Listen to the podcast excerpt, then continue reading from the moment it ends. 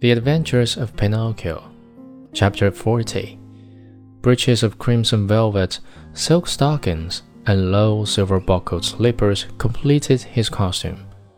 His tail was encased in a blue silk covering, which was to protect it from the rain.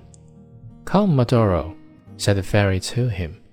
Get my best coach ready and set out towards the forest. On reaching the oak tree, you will find a poor, half dead marionette stretched out on the grass.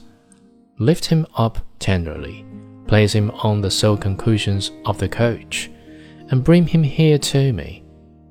The poodle, to show that he understood, wagged his silk covered tail two or three times and set off at a quick pace.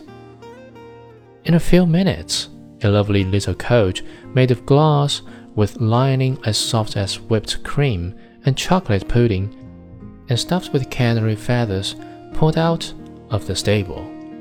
It was drawn by 100 pairs of white mice, and the poodle sat on the coachman's seat and snapped his whip gaily in the air, as if he were a real coachman in a hurry to get to his destination.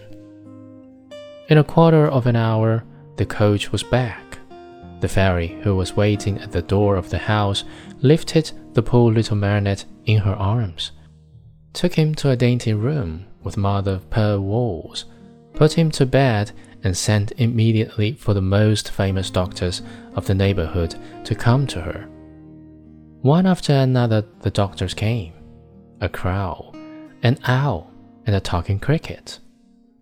I should like to know, Signori, said the fairy turning to the three doctors gathered about Pinocchio's bed. I should like to know if this poor marionette is dead or alive.